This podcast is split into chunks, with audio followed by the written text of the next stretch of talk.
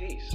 Hope Not Hate are basically controlling Britain. Hope Not Hate, an alluring name for those more concerned about social justice than truth. These backwards, these backward thinking, virtue sick, virtue signalling, fake news create. Hello and welcome to the Hope Not Hate podcast. Thank you for joining us and hopefully subscribing. Please tell all your friends you've discovered the podcast on hate. My name is Sophia. I'm the journalist for Hope Not Hate. And with me is Martin, who has been hanging out with the alt right in Japan. Say hi, Martin. Hi, that's not accurate, but, but I have been abroad. And Matthew McGregor, who's joining us for the first time. He is the campaigns director for Hope Not Hate. Hello, thank you for having me. Joe, our senior researcher, has been marooned away on a deserted island, which is actually a conference on hate speech, and will be back for the next podcast. So this week we have three topics which have caught our interest. We also have an interview with Paul Giannasi, who is a police superintendent, and we'll be talking to him about free speech and hate speech. And finally, we'll be exploring how weird the alt-right can get. So, Martin, why don't you tell us what you want to talk about this week? Absolutely. Um, in my absence, the local elections took place uh, last Thursday, and amid the the results and the reports you, you may have read, um, obviously here at Hope Not Hate. Uh, what caught our eye and was of great interest to us was the performance of the vast spectrum of far right parties, and I'm very pleased to announce that they they, they did terribly, um, which uh, good to hear. we were all hoping for. We could all but guarantee, given the recent performance across the spectrum of the far right um, at the ballot box and it's been confirmed in their performance um, in last Thursday's elections. The most prominent of that, of course, is UKIP, um, who were dealt a huge blow nationally. I think they lost across 118 different seats, made a couple of gains uh, here and there, but I mean, the, the, the message is very clear that UKIP was defeated at the ballot box, which we've seen That coming sounded for a bit time. like the battle of. Uh, we, we've seen this coming for a long time. You know, they've been through uh, so many leadership elections. We're talking about sort of a, a, a party that had made big gains at local elections uh, four years ago, and since, since then we've seen the decline be be massive, and they've sort of fallen off a cliff. And we're really we're really proud uh, as an organisation that has campaigned really hard against all far right parties, but the one that's been obviously um, the most successful in recent times is UKIP. We're, we're really um, we're really pleased with these results, of course. what do you think this means for UKIP?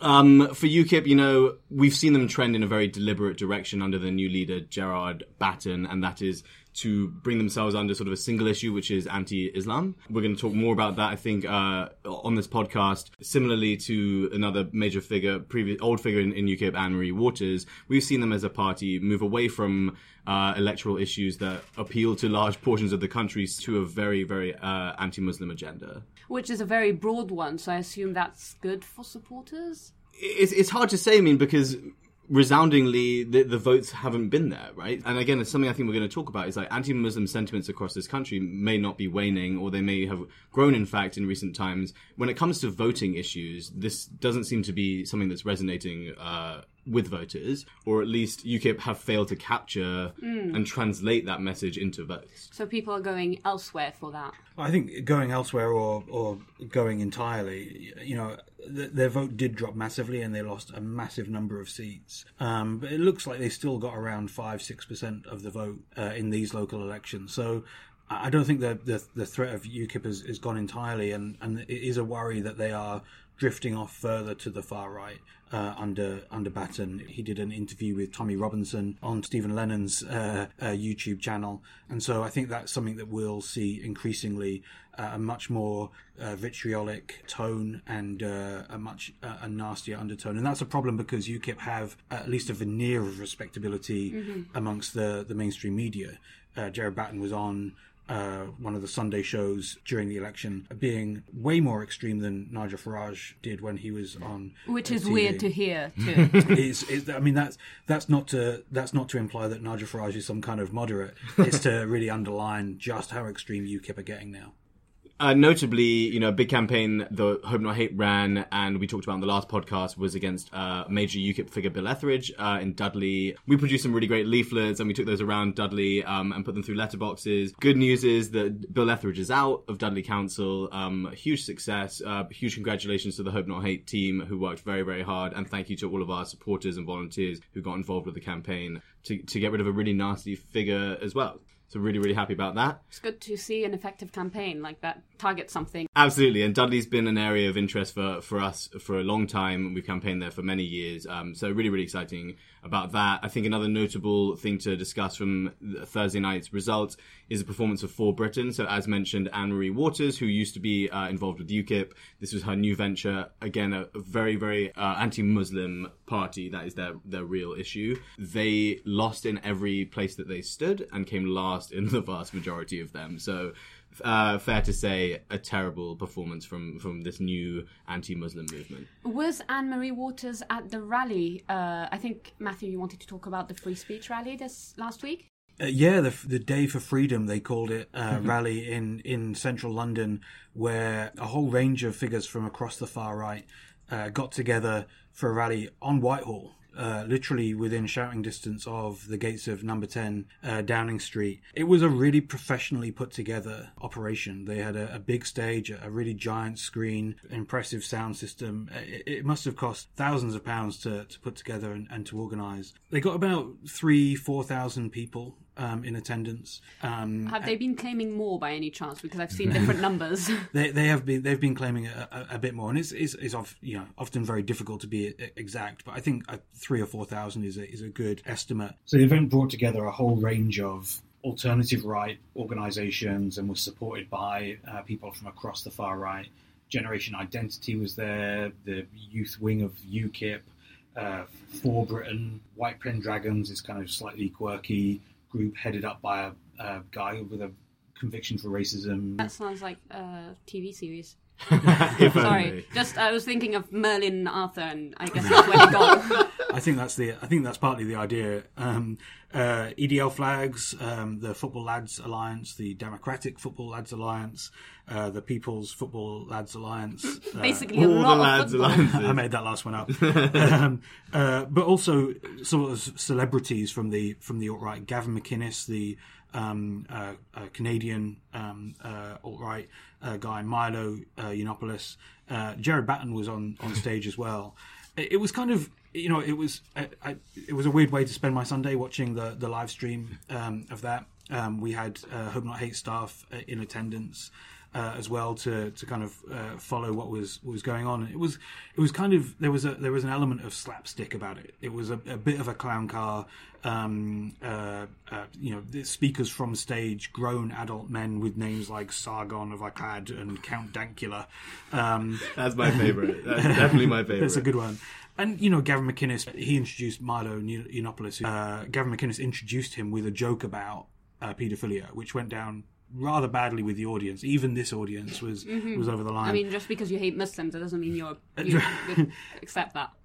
right and and it was kind of so there was a kind of a, a sort of a slight slap, slapstick about it but this is i think a, a real um, a wake-up call that this is a, a an attempt to bring together under tommy robinson or stephen lennon's uh, leadership a kind of a popular front of the of the far right this was a rally that they tried to make as much as they possibly could the mask slipped very regularly but they tried to make this about free speech not the traditional themes of um, uh, of hate that uh, the far right uh, uh, traditionally go on. Like I said, the masks slip really regularly, but they are trying to broaden their appeal and build this kind of popular front of the of the far right in an attempt to grow their appeal. They've been beaten back at the ballot box. Martin was just talking about all of the different myriad ways in which they've um, been um, losing at the ballot box, and this is an attempt to grow their influence on the streets to to complement their growing influence online.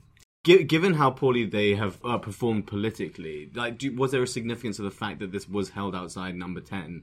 Is that because they they feel their real mantra now is the government and the the structures that exist in this country are preventing people, real people, from having a voice? It, I mean, this is the ironic thing about the, the event is that they were complaining about not being allowed to criticize Islam from a massive stage in the middle of Whitehall within shouting distance of number 10, live streamed to thousands of people online, protected by uh, the police. And, and, you know, it's like a, a shining example of the fact they do have uh, free speech to say uh, what they said about uh, Muslims and, and Islam. But I think that they are attempting to mimic the success of some of the far right uh, groups in Europe, like the Geert Wilders uh, movement, and, and in Holland, and um, the the Front National in, in France, who have tried to broaden out their appeal by not just running on the traditional themes of the far right, but running against the establishment, being against this idea that we're shut down, we're not allowed to say what we think anymore.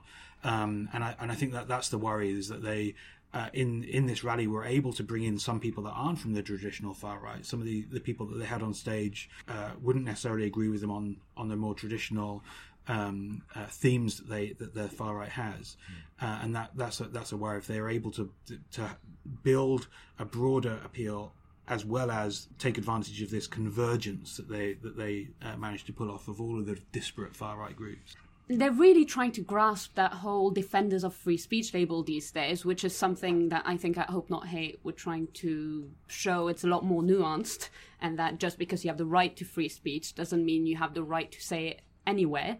And that brings me to no platforming. Uh, last week we had a news story about Sam Gyimah, the universities minister. He warned that universities had to stamp out, uh, I quote, institutional hostility to unfashionable views. So this has been discussed before. I think uh, the MP Jo Johnson mentioned it last year. He thought there should be fines if um, speakers are no platformed at universities that because of pressure from students, for example, they are not allowed to talk at a conference. And uh, there have been attempts to censor gay rights activists, feminists, conservative politicians because some of their views do not agree with a group of students at the university. And I mean, even Nick Lowles, our founder, was no platform by the NUS a few years ago mm. for being Islamophobic, which, when you think about what Hope Not Hate does, and as we've recently shown of the huge Islamophobia report we've published doesn't quite ring true. But what do you think about it? I think it's an issue that requires a lot more thought than I think has currently been given to it, at least in in large framed debates. I think one of the things that we at Hope Not Hate have tried to do is, is, is, be considered in this point of view, while also paying homage to the roots of no platforming. It comes from a very deliberate, practical standpoint. It was designed to prevent far right fascist groups from recruiting on campuses. Like mm-hmm. the the term no platforming has subsequently been expanded massively to. Mm-hmm. To basically cover, like, I don't like what you're saying, so I don't want to have to mm-hmm. hear it. But it, it's really important to draw it back to where where it originates. And yeah. I think now what we're talking about in terms of uh, the sanctity of a university campus as well, again, I think is, is slightly been manipulated. I mean, it has stopped BNP speakers. It has stopped historian David Irving, who was a, a big Holocaust denier. And I think it brings the point that not all opinions are equal, and some things sh- shouldn't be debated in 2018, like the Holocaust. I, I think that's I think that's right. Is you know, there's a danger in allowing a, a, a, debate about whether or not the Holocaust uh, happened, uh, and and a lot of hate speech uh, can lead to violence. This isn't a pun intended, purely academic debate. sorry, that was. Uh, but but seriously, it's, you know, hate speech often leads to violence, and it's important to protect people um, you know, the freedom uh, of speech isn't the only freedom that we have. Freedom from intimidation and in, uh, and abuse and, and, and violence are also important freedoms. I think that obviously debate and discussion and, and, and, academic investigation really crucial, important for universities to thrive and for the for the you know ultimately for the country. But my worry is that the this debate is being engineered as part of a, you know a kind of a culture war, uh, trying to stoke up uh, division and and um, rancor rather than uh, trying to trying to deal with it. So I, I, I wish that this debate about free speech and how to protect free speech was conducted a little um, in, a, in, a, slightly less partisan way on the part of the government. Mm-hmm. And I mean, this is the first time in 30 years that they've interfered. Like they've they've talked about it before, but it's the first time. So, and, and Sam Gyimah said that he would be issuing guidelines to universities, but it's such a grey area. I mean, at what point does a speaker become unacceptable? Well, I think there's again. I think it's it's important to draw like practical examples rather than talking the, the sort of the morality or the theory of of these freedoms. And one thing that a pro- like a prominent uh, part of the no platforming debate came to fruition last year over in the states, where University of California in Berkeley, another really historical place where no platforming has uh, has, has a has a huge past, became the battleground between Milo Yiannopoulos and uh, left wing activists who vehemently opposed his his appearances there. But practically speaking, is it a university's responsibility to defend free speech, or is, uh, at the same time as having to spend loads of money to protect speakers that are inciting potentially inciting violence or hold such extreme views that cause huge clashes? Uh, danger to students, uh, damage to property. Surely these things all need to be balanced against one another to, mm-hmm. in the in the equation. I mean, personally, I don't think. I think guidelines are just going to make things more confusing. I'm also very curious as to how people who hold the freedom of speech in a very purist sense, uh, politically speaking, would feel about the government's intervention on such an issue. Um, because I don't think they they're huge fans of government overreach by and large as well.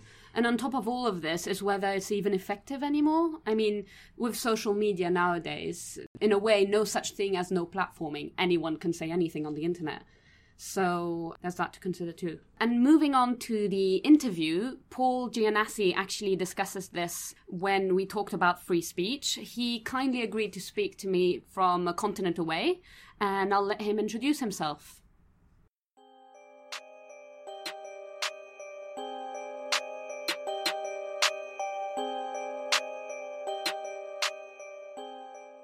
So I'm Paul Giannasi. I'm a police officer while working uh, in Staffordshire Police. Was seconded to in 2007 to run the government hate crime program, and that was a program set up in the wake of the Stephen Lawrence inquiry recommendations, and it, it followed a review about how government was doing about that. What it decided it needed is it needed a holistic um, coordination function across the whole of the, the state apparatus to make sure that policy was cohesive. And I was seconded in to run that as a police officer, and I've kind of run that ever since in various forms. I run True Vision, which is a police web portal for victims of hate crime, whether online or in, in the street. And I kind of lead on police policy for hate crime. How does the issue of free speech impact your work? Well, massively, because it's it's one of the constraints about activity. So, I mean, more importantly than, than where does the free speech impact, I, I guess, is where does the harm come from with hate speech. So there is a, a, real correlation and has been a correlation as far as history goes back about hatred and hate speech and propaganda and how that impacts on people acting out violently. So we can say that not everybody who uses hate speech would go on to kill, but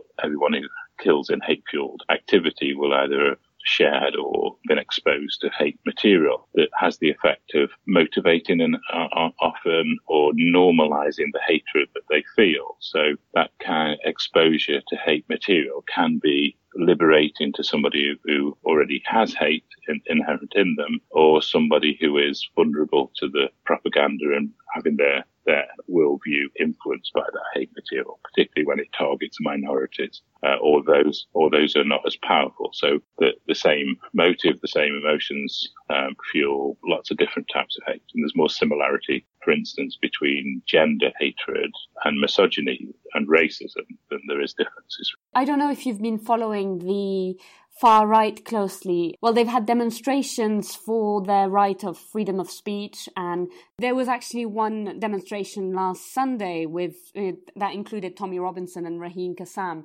So, how is free speech under threat, in your opinion, or how do you tackle that kind of rhetoric?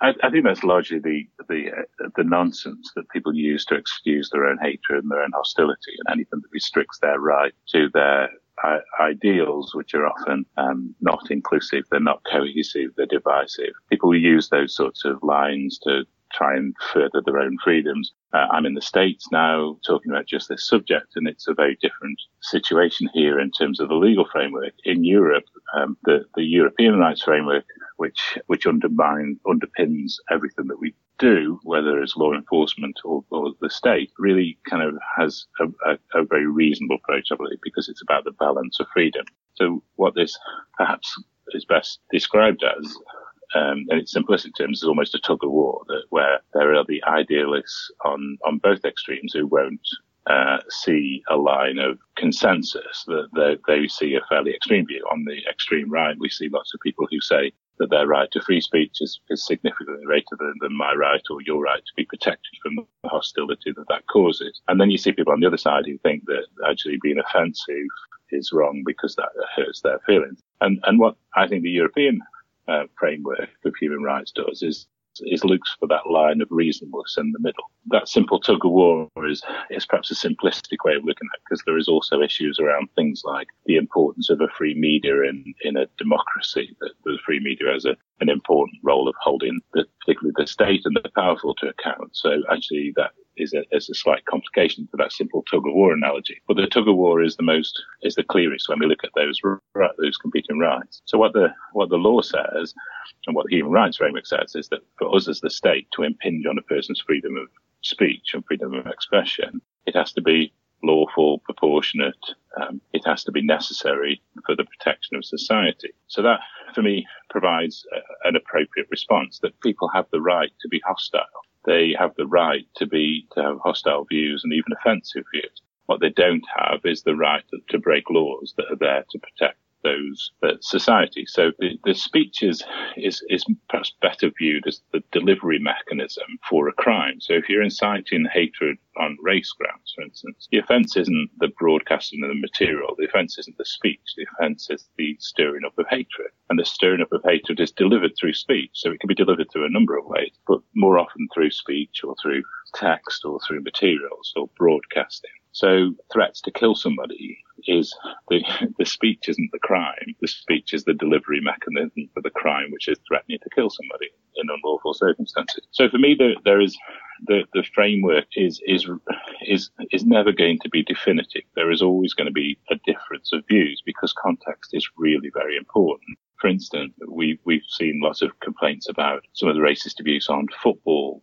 players and commentators. And some of them will actually retweet the same message that's been sent to them. Now, not many people would say that they should be criminalized for threatening abusive material, which is racially uh, derogatory. But others, others may think the originator is because their motive was, was, was to stir up kind of distress and harassment.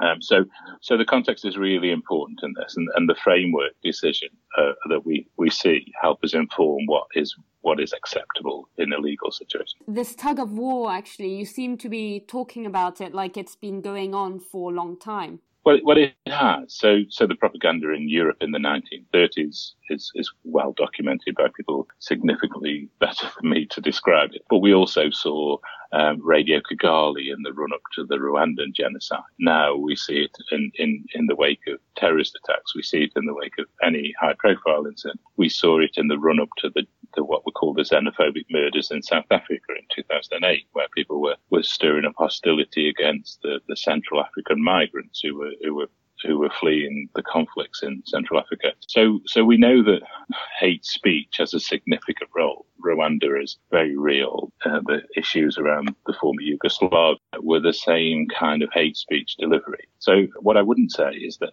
every element of hate speech brings around genocide. But every genocide, every conflict, every, every, every divisive war tends to have hate speech as either the cause of or a cause of or the impact of that global conflict. So for me, the role of monitoring hate speech and trying to uh, use the various tools to, to combat it is a really important part of a state's response. And, and what I would say is that that role of combating it is isn't just about the law. The law is one of the tools. Uh, it's a really important one because it draws a line in the sand. It says what the state will and what won't tolerate. But it's also about promoting positive messaging. It's about education. It's about supporting targeted victims to deal with the abuse that they face. Uh, and, and it's also about countering that negative. So supporting those who've got a positive message to say, because the people on the, the right of the argument, if you like, on, on the extreme that says that free speech. But, but they also say that the way to combat hate speech is through more speech, and, and they are right. But it, again, it isn't the sole solution. And for me, what you need is a combination of those five strands of response to combat the problem. Is there a place which you think handles the balance between free speech and hate speech well? I would rather draw the comparison between the US and Europe because Europe shares the same human rights framework. And so I think there are different countries taking on different factors. Um, what has been really useful in recent years is the coming together under the European Commission of a working group to bring the industry in. Now, I've been involved in meetings with the internet industry for some years, and we, we are, um, I would suggest, many years behind where we ought to be in our relationship and, and our understanding of the impact of the global platform for speech, because what was previously there tended to be written material, it tended to be locally published material, and it tended to be controlled by in the in the state where it emanates. And what the internet did is obviously change that significantly. And I think the lack of balance between the legislation between one part of the world and the other, and the lack of cohesion and, policy uh, join up on this, um, means that it's a, it's produced a, a significant challenge. So, so what it what it effectively does is creates a situation where jurisdiction becomes far more difficult to counter. So, I think the difference between the US and its dominance of the First Amendment uh, in the in the eyes of many commentators, and Europe and its human rights framework and the the restricted freedom of, of Article 10, the right to free speech, and the fact that it isn't an absolute right, it's a conditional right, is is for me the, the most significant difference between the two. And, and what that obviously does is says that the rules in the US of what can be said um, are significantly more lax than they are in Europe, uh, because the simple comparison of the the First Amendment says that Congress shall pass no law which, amongst other things, restricts freedom of expression, and then Article 10 being a conditional right to free speech, where where the state can control that right under grounds that we've talked about before. And there's there's one or two really important cases in Europe that, for me, best describe where that line goes. And there's a, um, a French man called Garaudy who was a Holocaust denier who was convicted of Holocaust denial in France and criminally convicted, an appeal to the European Court of Human Rights saying that his rights were breached by uh, by France's actions. And the court said, and, and obviously this is not a legal interpretation, it's my, my interpretation, but the, what the court said is the right to free speech doesn't extend to the right to stir up hatred or to rewrite history, and, and that France was perfectly within its rights to criminalise him for what he did. And I think that for me is the is the is the clearest difference between the two. And and one thing I just touched on, which is a significant pragmatic challenge for policing and law enforcement, is about jurisdiction. So if I'm living in England and, and uh, on holiday in France and posting on an American based website, the issue of jurisdiction becomes very blurred. I mean, we, we've got a case in that went in the UK called Sheppard and Whittle, which was two uh, white supremacists. And they were, they claimed that because they were posting on an American website, they were subject to US jurisdiction. So in UK law, um, the Supreme Court upheld that they were actually within the U- UK jurisdiction because where they were effectively pressing the send buttons where they were committing the offence. So for us, we have some clarity, but from the other side, from other states, they don't have that clarity. So all of these are pragmatic challenges that law enforcement has to grapple with in, in, in trying to bring people to justice. You mentioned a working group uh, working with the tech companies around uh, hate speech versus free speech. Has there been any results? There has, yeah. So, so there's a thing called the Cyber Hate Working Group that was set up um, after a meeting in Ottawa of the um, Interparliamentary Coalition to Combat Anti-Semitism, which found that there was a need to get governments and law enforcement and, and stakeholders and the industry together to look at all the hate crime, not just anti-Semitism, but it was, it was agreed that it was, it was fairly meaningless to go after one type of hate and not deal with them all. So that was set up and it reached an agreement with some of the major Silicon Valley based organizations, um, which uh, was an agreement that the group reached that, that they endorsed. What's moved it on, as I mentioned about the, the European Commission and its high level group on hate crime, which formed in October 2015 and a subgroup uh, uh, uh, looking at internet abuse. And that has formed an agreement with the larger of the social media companies, which is which is a, their signatories to, which has got significantly further in terms of their commitment to timescales for dealing with complaints and terms of reference. And they, we we've seen clear progress in that area. There are clearly lots more challenges they they are and have to grapple with. But in, in relation to complaints from members of the public, some of our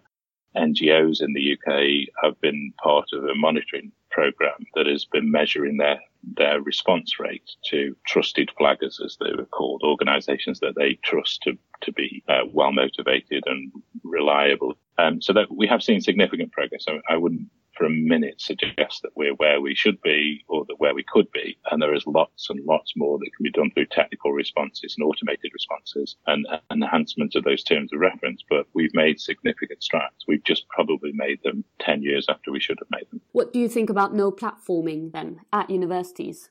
my general sense is that universities are, are influencers, that, that there are moral responsibilities on, on everybody who has influence over, over people. I mean, I can think of people, if I was a vice chancellor or, or I was a students union, I, I, could think of people I, I, wouldn't want to offer a platform to. Um, and I think the right to free speech doesn't extend to the right to be heard. And, and some people would suggest that their right to free speech, my right to free speech, means that you ha- you have an obligation to listen to it, and and that doesn't, for me, ring true. The question is about about whether it's my line of, of reasonableness or yours. I think what my response would be is that the best way of achieving this is through a, co- a collaboration which has got the students' bodies, has got the representative bodies together with the communities, together with the vice chancellors. And I think that's the best way of drawing a line in what isn't, isn't acceptable. And I think responsible free speech or, or unchallenged hate speech has got the potential to harm and how you come to find that reasonable balance is very difficult to write in a single policy that says here is the policy. So not allowing platform is the policy or allowing platform is the policy. I think there's a reasonableness somewhere in the middle that needs a, a mechanism for reaching that line.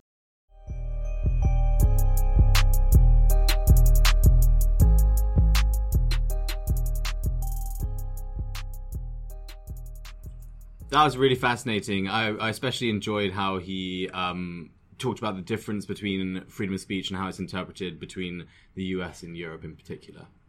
Okay. Um, Martin, I think you have something very special in your hands right now. Do you want to describe what it is? I'm holding a book called Meme Magic Secrets Revealed, and I wish I could share the, the picture of you. Well, maybe we'll stick it up on social media, the front cover, by an author who, no joke, is named Baked Alaska. Um, and th- that's not an uncommon name for people across the alt right. He is a prominent figure. But I assume he wasn't born with that name. He wasn't. He goes by Tim otherwise, I believe. Um, a little less boring. I guess if I were a Tim, I might come up with a more interesting name for myself. Uh, no offense to any Tims out there. Um, but basically, you know, what we wanted to share with you, a new segment for the podcast was uh, our research team, you know, they're, they're reading a lot of stuff uh, on a daily basis. Some very, uh, you know, very laborious and academic, in my opinion at least. And sometimes they get a relief from that with, with books such as Meme Magic. And just to give you a little bit of background on him, he's an Alaskan born, uh, California residing social media personality and activist, which these days counts as a job. Um, well, actually, he used to have a real job. He he, he left. Martin, after... you described your job last uh, the in the other podcast as the internet, so I don't know if you can judge. he this guy used to work at BuzzFeed, so he did he did have a real job um, at some point, but he left that to go and manage Milo Yiannopoulos' dangerous faggot U.S. college speaking tour, um, and then he went on to work with another prominent alt right figure whose name is Mike Cernovich um, to run a grassroots pro-Trump Get Out the Vote campaign. Um, so he's been around. Um, Baked Alaska has turned to uh, writing in, in more long form, uh, and this is uh, his political memoir on the topic of memes. Meme Magic Secrets Revealed, that's the title again, for anyone who wants to purchase it, which I wouldn't encourage you to, um, tells the story of Baked Alaska's descent into a secret network of social media savants also known as meme posting keyboard warriors, who believe that they can shape reality through their endless, offensive, and nauseating memes. And I think that's a pretty uh, accurate rundown of the book. I'm basically going to read um, uh, just a, a, couple of excerpts from it, uh, including one bizarre passage that describes his marriage ceremony to a life-size waifu cushion. A waifu cushion is a fictional character from Japanese non-live action visual media. You know, like non-live action visual. Yeah, that media? sort of encompasses like anime, manga, the sort okay. of uh, parts of Japanese culture. And I'm just going to read this passage. I stepped into the next room and my jaw fell open. A miniature Renaissance chapel was laid out in front of me. Go forward now, Tim, said Zeke. Go forward with your waifu. Ascend the bridal altar and be wed in mimetic matrimony we will linger back to witness your union from afar. We are here to wed a new recruit to the ideals of his waifu and all she represents. The two of them shall join our ranks, bonded together until death does them part. Will the new recruit please affirm this matrimony with a statement of, I do? I'm very confused. so am I. I think everyone who's listened to that is confused. Worst master race ever. um, continuing on, the waifu and ceremony provided by Baked Alaska's bizarre meme magician gang, and things get weirder when they set the waifu. This is the pillar, remember that he's married now. Called waifu. No, the waifu is, is what is like is the name, not the name of the pillow. It's the word for the pillow. Okay. So waifu is the. Things are getting weird. They set the waifu alight so that Baked Alaska is then forced to save her. Her? Can we call the pillow a her? This is crazy. Looks like your waifu's in trouble. At that moment, the wooden chandelier at the end of the chapel came crashing down onto the stage and onto my waifu. The bridal platform had been turned into a funeral pyre within the span of six seconds. What are you waiting for, Tim? he cried, voice cracking with uncontained mirth. Go save your waifu, dude! I, I have no word. So, I'm baffled. I think this is the last bit I'm going to read. In a dark turn, after Baked Alaska asks the leader of the keyboard warriors why they did this, he replies, Why? This is where we're at. This is where we're fighting from. There was no trace or humor or amusement in Zeke's voice now. Instead, I heard only my own hollow, broken feelings mirrored in his tone. We have nothing, he added. We have nothing, don't you get it? A silence fell between us, the longest one yet. What about Trump? I asked after a while. it's, it's, it's amazing. Everything goes back to Trump. Like, even a waifu pillow somehow will lead back to Trump. Um, uh, we'll put that to one side. All right, uh, that's it for today. Uh, here are a few things you can do to help our podcast survive. First, please do subscribe, whether you listen to the podcast on iTunes or some other format. Uh, do leave a review because the more reviews we have, the more people may listen to it. And do tell all your friends about it on Facebook, Twitter, and if you're young enough, Snapchat. Playing us out of this episode is Baked Alaska's MAGA anthem. We'll see you next week. Uh,